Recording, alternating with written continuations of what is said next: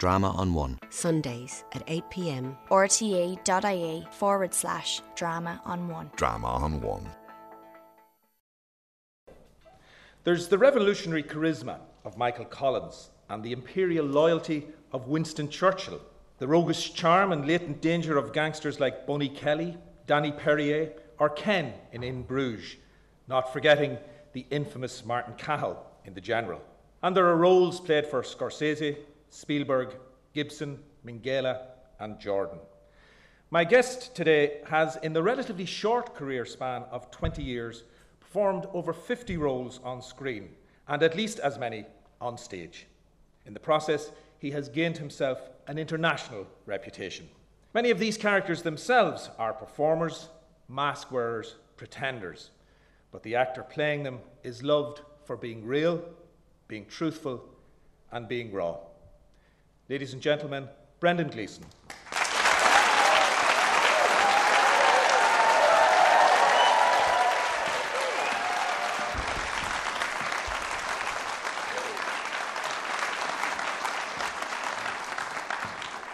Much. I think I first met you, Brendan, back in the late eighties somewhere uh, on the Dublin theatre scene, a place that had a bit of pretension around it sometimes, it's probably safe to say, but you were always Mister Real, Mister Real Person. Well, twenty I mean, years later, you still seem as if you are. Well, I'd hope to kind of stay half real anyway. As you know, I kind of came into full-time acting relatively late, but when I went full-time, I have to say, to be honest, that uh, I was surprised at how many real people were inhabiting the Dublin theatre scene or the Galway theatre scene or just uh, professional acting generally. I kind of was very encouraged by it, uh, by how generous people were and how um, idealistic people were. And, you know, people would tell you of an audition where you would be in competition with them without even the thought of being doing the cute tour thing. Or they'd help you out with something that would mean that may- maybe it might cost them. And I found it um, invigorating, I have to say. The Passion Machine was a particular type of, of realism, a particular type of truth. Why was that the company that you went to? Well, I met Paul at, at uh, in, in university, and we were in the Common Dramaíocht, I think it was, in U C D. Uh, and I was working with another crowd of people from Fairview at the time. And just Paul is a bundle of energy and extraordinarily kind of constructive um, determination. And um, he just sweeps people with the kind of momentum of, of, of his drive and everything and his vision. And then he formed the Passion Machine when, when we left, and he started he started writing in English. Uh, and I think it was it was very quite like Druid or any of the, you know, the, at the time there was a kind of uh, an integrity to it that was fantastic, but also was a massive theatricality to the, to the way he worked. Their kind of mission, in a way, was to explore suburbia that had been ignored for a long time, and to, you know, we were we were all kind of getting into teaching and things like that, or had been into teaching, and teaching in Dublin suburban schools, where really you don't, you know, we were all learning, you know, the great dramatic tradition of Ireland, but we weren't. It wasn't particularly relevant to anything, in much the same way as a lot of the Irish language books weren't particularly relevant to anything that in within those kids' actual lives, as against the truth of the imagination. And on top of that, then, there was a huge relevance to, um, you know, people, the situation of people living in suburban cities, which is actually where most people live. And we tried to be entertaining. We didn't try to preach or, you know, all that. We used an awful lot of bad language because um, it just seemed appropriate when we were young. And uh, and anyway, it kind of feels good, let's be honest. And, uh, and maybe a little bit too much of it at times. But fundamentally, it was about trying to connect with the actuality of people's lives, and very deliberately John Sutton and, and Paul went out into dole offices, went out into places where theatre was not part of the culture. And they brought people in very deliberately. They papered the place so that people would tell their friends.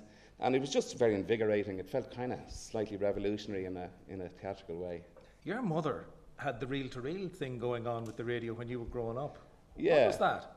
Yeah, she did. It was the it was the big lump of technology in the in the corner, they, yeah, and came well before anything like with televisions and all. It really does feel like as if we lived in caves. But it's uh, when I think back to now, early sixties. Yeah, I would have been born in fifty-five, and so. Um, but my mother's constant thing was reel to reel, and she would basically record from the radio uh, anything that took her fancy. And at that point, the, you know, there, as you know, there were fantastic dramas on, you know, all the great classics were being performed on radio, and she would record them and play them. But also her musical taste was extraordinarily eclectic, and that machine really became um, the other universe for her when she was doing the ironing or something hideous, and it was her escape.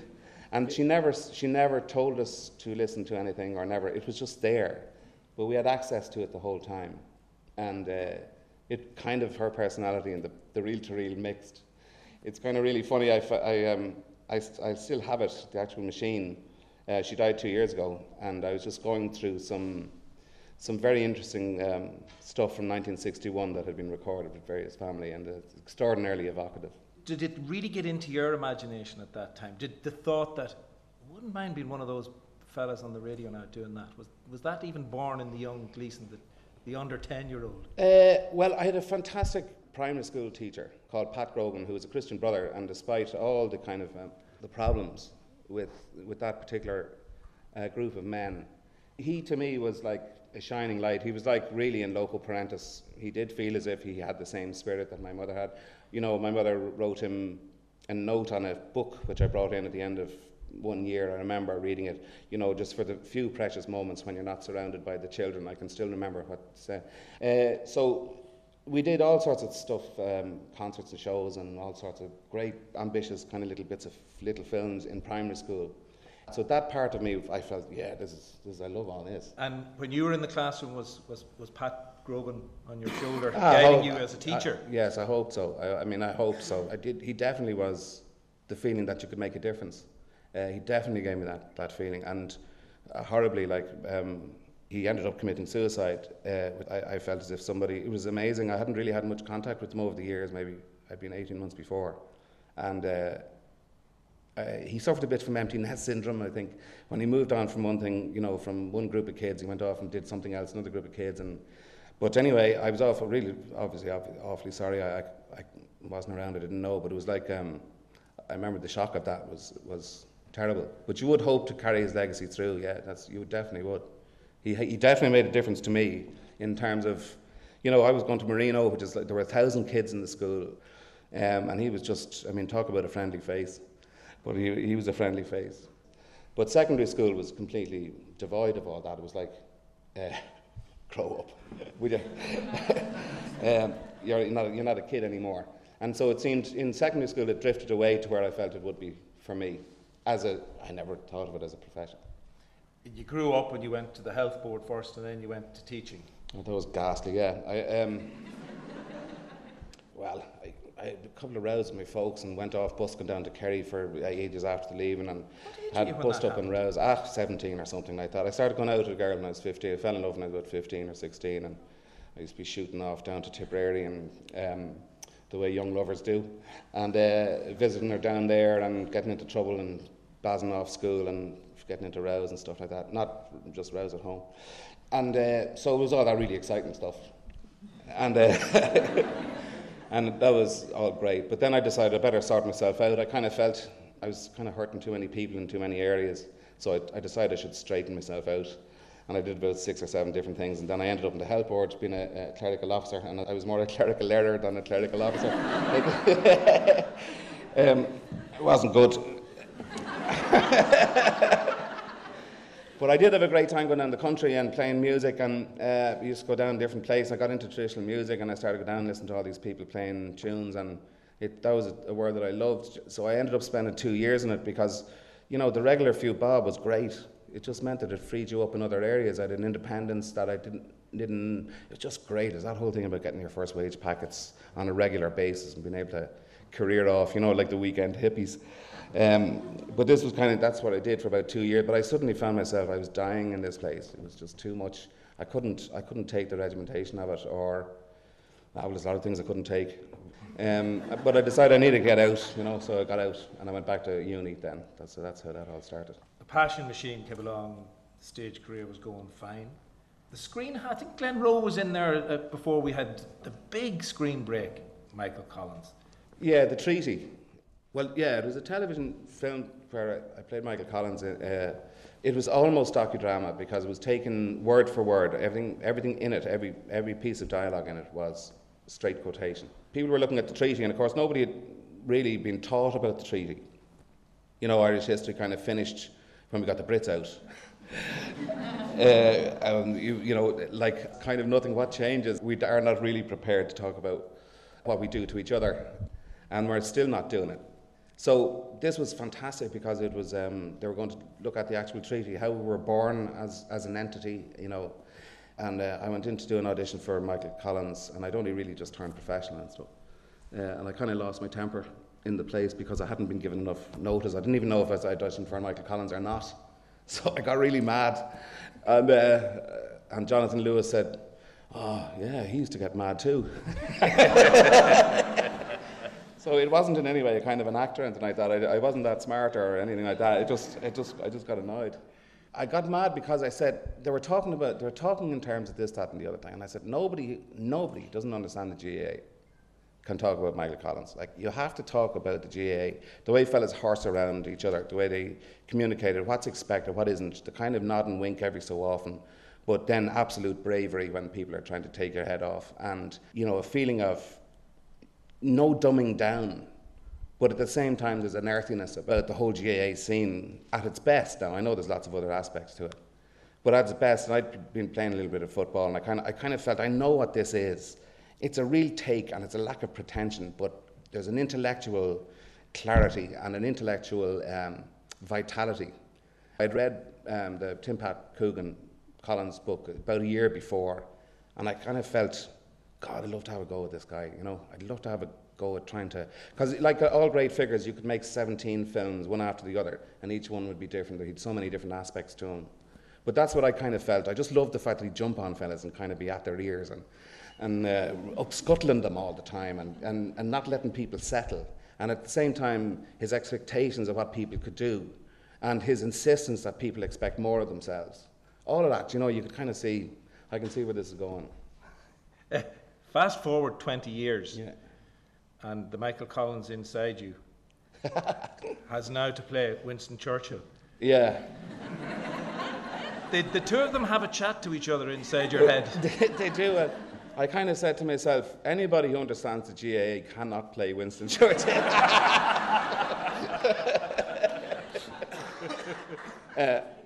um, yeah, yeah. No, I had a bit of a problem with it because uh, first of all, it was a huge leap in terms of culturally. I said, okay, just even, and also he was like eighteen years, twenty years older than me. At the, you know, I had to kind of age up, and I had to become an aristocrat with a whole set of values that I actually didn't understand. I mean, that's not that's not a million miles away from the truth. Actually, I didn't know if I could, you know, assume that kind of feeling of entitlement uh, that is there in that particular echelon of society. I also didn't know if I liked the man anyway.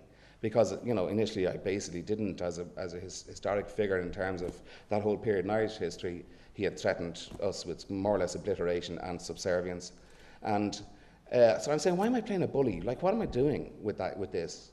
And then, of course, on the other hand, there was the fact that he stood up to the, you know, the greatest savage of the twentieth century, and that we'd be all speaking very bad German if he hadn't, if he hadn't done it. And, uh, you know, Hiberno German, can you imagine? But, like, it, he really did stand up to utter tyranny, and so he is obviously a massive hero. And you're kind of saying, how how um, how do you tackle this? And then basically, we went off, Thaddeus O'Sullivan was directing it, and uh, he got me, uh, Ingrid Craig, and we went in, we started reading a few things, we did a camera test, and oddly enough, the actor kind of came out. I, I just found this is really, really well-written, dramatic stuff. It would be stupid and impossible to walk away from it, once we did the camera test. Mm. And then there were other things that had to come into play, but yeah, I mean, it, it was a fascinating kind of a journey, really hugely helped by um, Joan Washington, who was a dialect coach, and we went over down to Ballyvaughan for two weeks, and we spent two weeks in Ballyvaughan being Winston Churchill, and uh, how we escaped with our lives, I do not know. No, but it was great. I really was miserable for the first week and a half, but she was such a, an extraordinary professional, and she was able to just coax and guide, and said, do the mimicry thing first, which you, which is usually death. Just do the mimicry thing first, see if you can actually mimic. Were you listening to tapes or something? Yeah, all the stuff, I just all the stuff over and over and over again. And then she said, right, try and try to, you know, and most people who kind of go, and me included, kind of do going at it, you kind of sort of bring it down, and you kind of say, okay, let's do do your thing. Then just read it in your own voice, and then let's listen to him. And he says, now just listen to it. His timbre is not as low as that. His pitch is not as low as that. It's actually much closer to yours than what you're doing. So what you're doing is you're, you're going into somewhere else. And she managed to merge the, you know, the whole, John Hurt said about accent, for it to work properly, it has to become part of your D N A. That, it, that if you're putting on or playing an accent, and if it's something outside of who and what you're, you're inhabiting, it's nonsense. Even if it's tonally correct and, you know, syllabically correct and everything, it's, it's nothing to do with anything. It has to be in your D N A. It's a fantastic way of putting it. Did he become a character then, as opposed to an historic icon? Yes, absolutely, yeah. And one of the things, like, I mean, even intellectually, I was kind of saying, you can't play a hero, so what do you do, you know? And then I was going through all this kind of, in the end, which I decided was real nonsense about all the historical baggage and what his thing to us was and, and wasn't it. You kind of, and I said, you can't, even if you're playing a hero, you wouldn't play it. And I'd say, well, if you were playing a gangster, say he is a gangster, let's just say he's a thug and a bully and an imperialist. Okay, what would you do playing a thug and an imperialist? You'd find the humanity in him. That's what you do. That's what you. It, that's that's the only way you'll find any truth about anybody. And so instead of judging everything about who or what he was or what he did or what he did, just find first of all the person, and try and find out. Okay, what was his drive? Why did he feel he had this entitlement to do this, that, or the other thing? And uh, and just look at him as a man. Forget the hero and forget whatever else, the villain, and just find out where his humanity is. And actually, again, it comes back to the script. The script really was was woven around the time in France when they left, at the end of the war, where they were waiting for the results of the election, oh, yes, which, yeah. he, which he subsequently lost. And, and he was a nightmare. He was, he, was, he was really impossible to live with. And Clementine, his wife, said that if he was, she was ever going to leave him, and there were a few times when she really was, but it was then, when he was awaiting his judgment. So it was set as a domestic drama in, in an odd way, with the Second World War as a kind of a reference point and a backdrop, and you'd kind of go back. And it was great, because it was about humanity. And it was about an old marriage, you know, a marriage that's under pressure all the time, and a man's ego uh, trampling all over it, I guess, and his obsessions and his vulnerability all becoming it really difficult to, that he was actually going to break loose from what was the sustaining kind of rock of his life. Winning the Emmy for that, what, what does it feel like, you know? The winner of the Emmy is Brendan Gleeson. Yeah, it's great.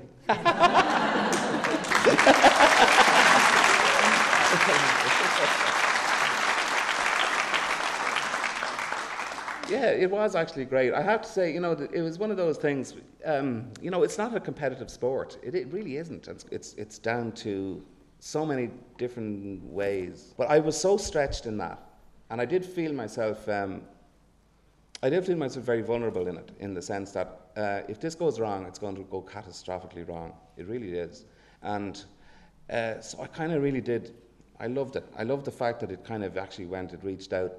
And and it got there, you know what I mean? That the communication was made, and that, you know, it's, I'm not being po-faced about it. It was just such a blast. But I really do know it's not a competitive sport. Like, it is apples and oranges. You cannot compare performances of such varying degrees as you get all in all of these things. But there is f- something fantastic. And like, we had been, we went to Golden Globes after that, and I didn't win, but I got a nomination, which I was really pleased about. And we'd been, I'd been to the Golden Globes with Colin Farrell the, the year before, and he won it, and it was like, there was something fantastically celebratory about people being happy for other people winning, winning prizes. Like, it was kind of a, it, it was an odd thing, but there, at times it can be quite competitive, this business, um, and you have to kind of be able to kind of hold your own a little bit. But in my experience of those things was that they weren't actually, they were extraordinarily celebratory, so that's how it felt. Are you ever tempted to tread the board six nights a week with a matinee on a Saturday?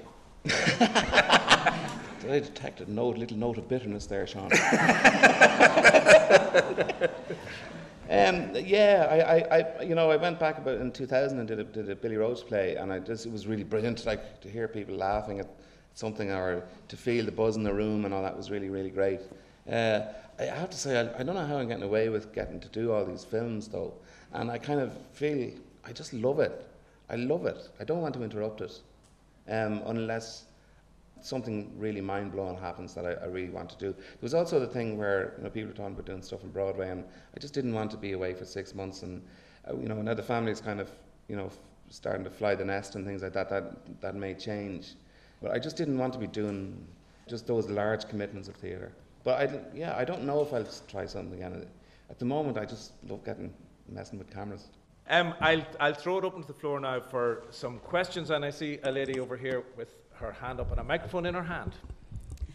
Hello, um, my name is Colette. Um, I just wanted to ask you about um, selling a project. and the promotional responsibility you might feel, and whether you engage with the junket system. Why do I feel this is a loaded question? Um, um, I'm, I'm okay.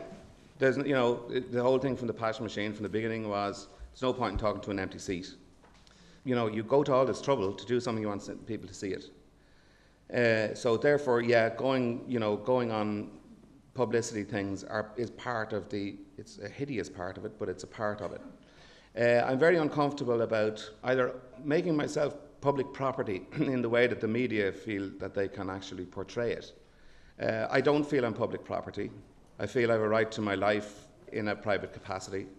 I do my best with my work, not to shortchange anybody. And therefore, the publicity that I do is, maybe apart from this particular evening, is about the work, though. It's about, it's not about me, the person, Brendan Gleeson. You know, it's about the work, putting it out there. So my attitude to journalism and publicity generally is that I do want people to have access to the work. I do think that there are legitimate questions can be asked about the work. I'm always very interested to talk about my own work and the work of people around me. The publicity machine of celebrity, I find, I just find it anathema. I, I don't like it. I don't like it personally. I find it uncomfortable that you can't go into a place where people are saying, oh my God, um, because without ever having seen anything you were in, or asking, what's your name again? And it's like, there's a nonsense of celebrity that has happened, and particularly, you know, the last couple of years, that I find completely dispiriting. I find it unworthy of us, to be quite honest. Um, and it's nonsense and about nothing. So there is a line to be drawn, because obviously it sells tickets and it sells things.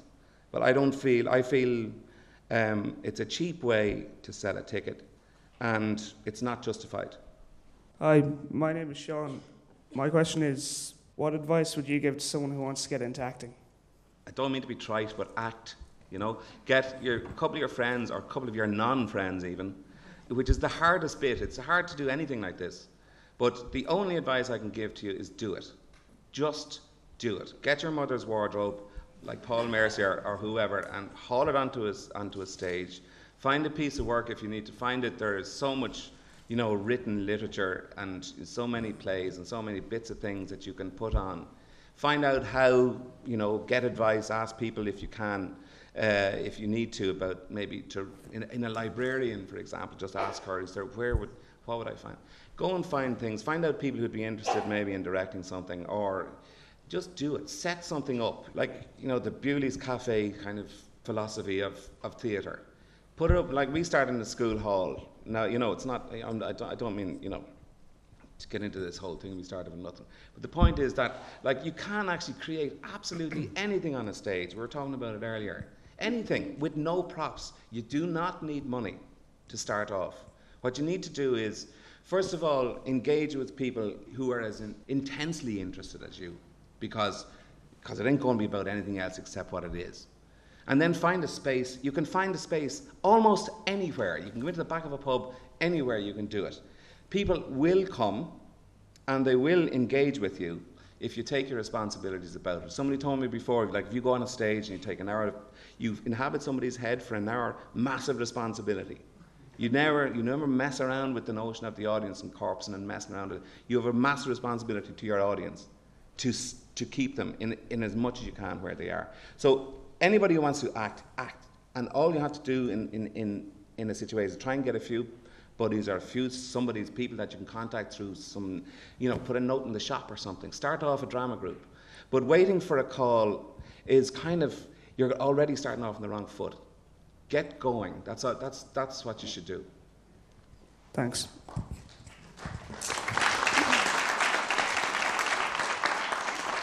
Lady at the back. Hi, Brendan, how are you? I was just wondering, how did you get the break yourself? I, I'm not sure what the break was exactly. I think the Collins thing was kind of pretty good for me, um, just on a personal level, because it, it meant that I, I could, I felt I could kind of carry, I loved being the one to carry the film and things like that. That was, it was a T V thing, a two-hour thing, The Treaty. Um, and that was a real break because, I, as I said, I just lost my temper in the audition and I got lucky. I just got really lucky.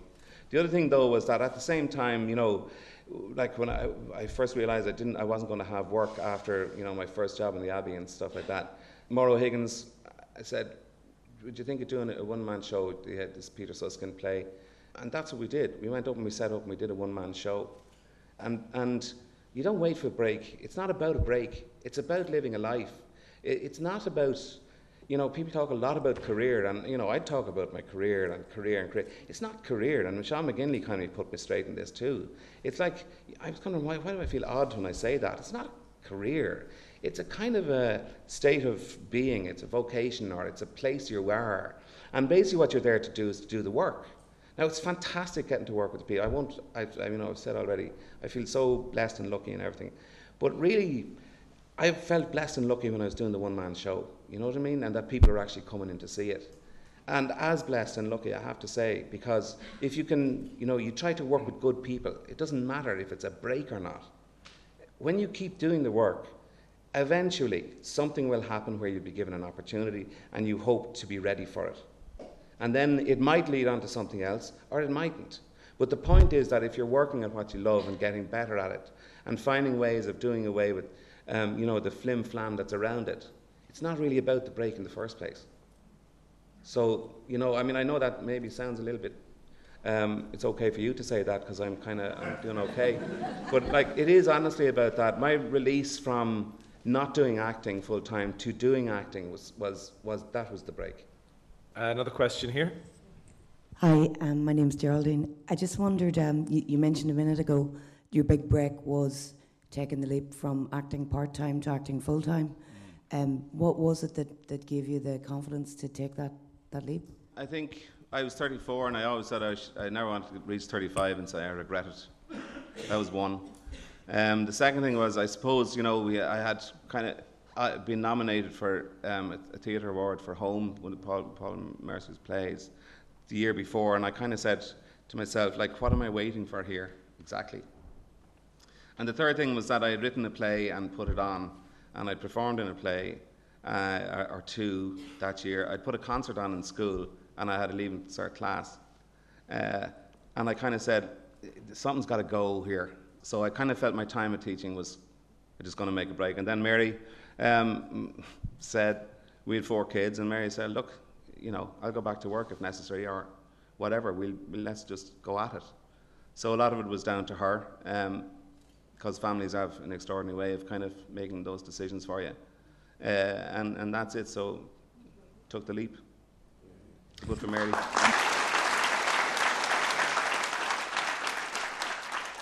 I think a lot of people are very glad you took that leap, Brendan. So we thank you. We thank Mary for helping you take the leap. Cheers. Thanks very much for Thanks. talking to us. Thanks very much. Thank you. Drama on One. Sundays at eight p.m. R T A dot I E forward slash Drama on One. Drama on One.